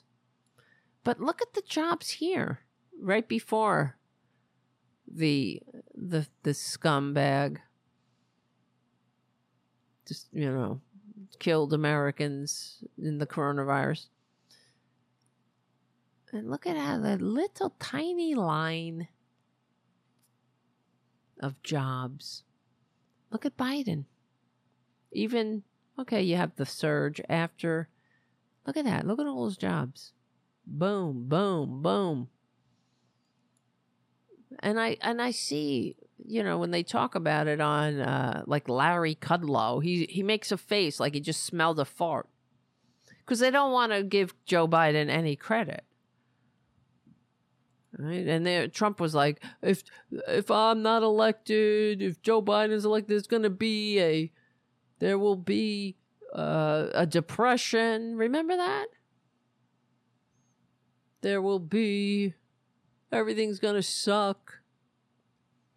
All right. So before we go, because I see the time is ticking down, we have about 4 minutes left. I should have probably said something about this earlier, but because it was on the list, that right before we went on air, I don't know if you noticed that all day today, Trump smells, hashtag Trump smells has been trending.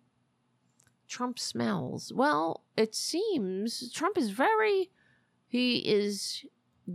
triggered about he's triggered, you know, because he is a filthy fascist, and it's all about the outside. And he's who doesn't believe that Trump smells? It's sort of like when they talked about, well, everything about Trump, how, you know, you hear the stories of him saying, oh, you know, I don't get it. Why, you know, disparaging veterans and people who gave their lives for this country, lives and limbs, calling them, you know, losers, right? Oh, well, these losers, I don't get it and whatnot. It's not like anybody was like, well, gee, that's just so out of character. It's so unlike him. But according to Adam Kinzinger, he tweeted earlier that people should wear a mask in Trump's presence. And he said that, where is it? He said that, oh, where the hell is it? I'm genuinely surprised how people close to Trump haven't talked about his odor. It's truly something to behold. Wear a mask if you can. And a Trump spokesperson knocked the ball back into Kinzinger's court with a response. Listen to this. Adam Kinzinger farted on live TV and is an unemployed fraud. Wow. You see? This is what we're dealing with. Children. Actually, what? No, he didn't fart. I mean, there was a noise when Eric Swalwell was being interviewed. Nobody knows if it's a fart, but these idiots kept playing it. Oh, he farted. Because they're immature. They're children.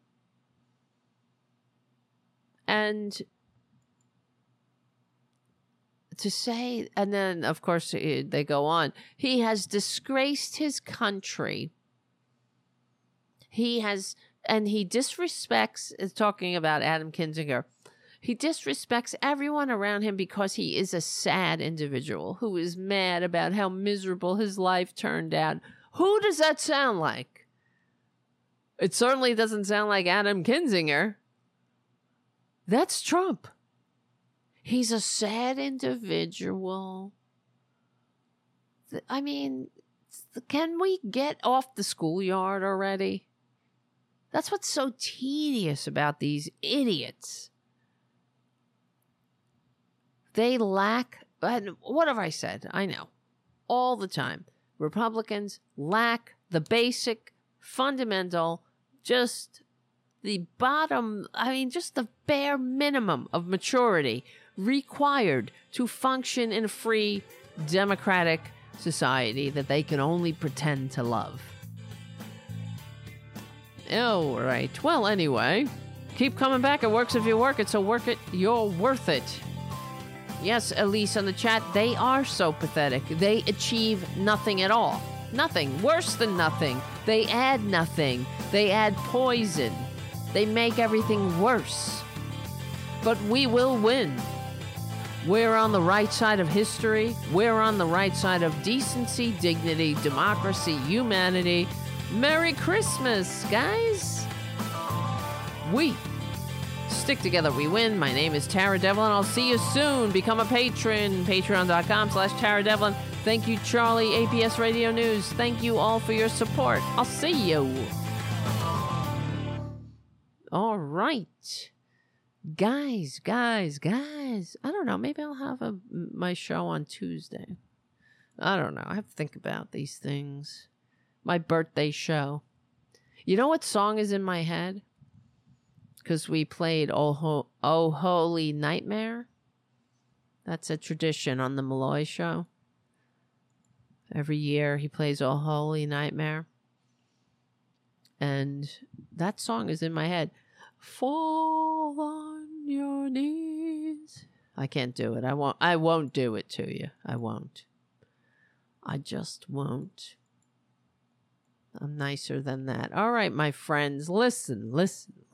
Thank you so much for hanging out every Friday night at 8:30-ish p.m. Eastern Standard Time. Gives me a reason for the season to keep going. Keep going and growing. Yeah. I love you all. I can't thank you enough. I should put this up more often. My identification. All right, listen, guys. I love you. Yes, you have to look that up. Oh, Holy Nightmare. It's a song. I don't know what it's somebody sing. It's the worst version of Oh, Holy Nightmare. I don't know where he got it from. Where Mike got it from. But if you want to hear it, you should listen to tonight's Mike Malloy show. It's at the end of the show. If you're not a truth seeker, you should be.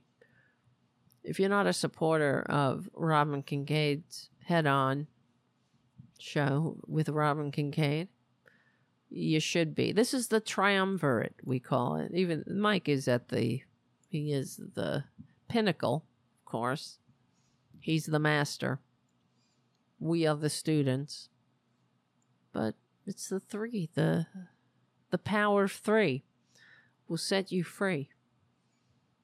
Me, Robin, and Mike. The power of three. All right, my friends. Look at Boudica. She's a good girl. She is a good girl. Have a wonderful Christmas on Monday. We'll see what happens. If I feel like it, maybe I'll do a show Tuesday. Oh, thank you, Robin, for your super chat right under the gate. Peace, love, you rock. Happy birthday. Pre-merry magic. Thank you, Robin. Very much appreciated. Hugs. Holiday hugs to everyone, Elise says. Happy birthday, Tara. Thank you. Thank you, guys. I do love you all. I love hanging out with you every Friday night at this little channel we got going on. Hopefully, we'll keep going and growing. Tell your friends about it. Invite your friends. This is our hanging out time around the campfire, as Mike would say, too. Okay? We're trying. In fact, I got to get on Robin's case. We've been threatening to do a show. Robin and I like to add to just do another show with the two of us. I think we should. And on this channel, probably. But Robin is dragging her feet. I have to get on her case more, because she said that she has to clean out her studio and whatnot. Hopefully in the new years. In the new years. AOC. The C is for coward. All right, my friends, I love you. Twisted Nerves Paint, he says, I am wearing my ugly Christmas sweater right now. That's nice. It's Hans Gruber falling to his death. That's amazing. That's the best Christmas sweater I've heard about. That is so funny. Where the hell did you get that? That's amazing. All right. Guys. And for those who don't know, I just looked it up. Die Hard's John McClane removes Holly's watch and breaks Gruber's grip, resulting in Hans Gruber falling. Now one of the most iconic scenes in action movie history, for those who don't know. All right, my loves, you're the best. Remember, we do have a Discord page. You can come and hang out there. You could post. You could contact me directly. And other things. All right, my loves, my beautifuls, my preciouses. You are the precious. And we will win. Have a great Christmas. Happy Saturnalia. I.O. Saturnalia. I usually do a Saturnalia show. I didn't do it this year. I don't know. I'm kind of down. I'm just down in the dumps. It's all right. I'll get over it. I have my emotional support cats. I have you. My emotional support humans. My emotional support patrons. All right. My name is Tara Devlin. We stick together. We win. We do. And happy Christmas, Merry Christmas, all that stuff. And I will see you. I'll see you next week on my birthday show.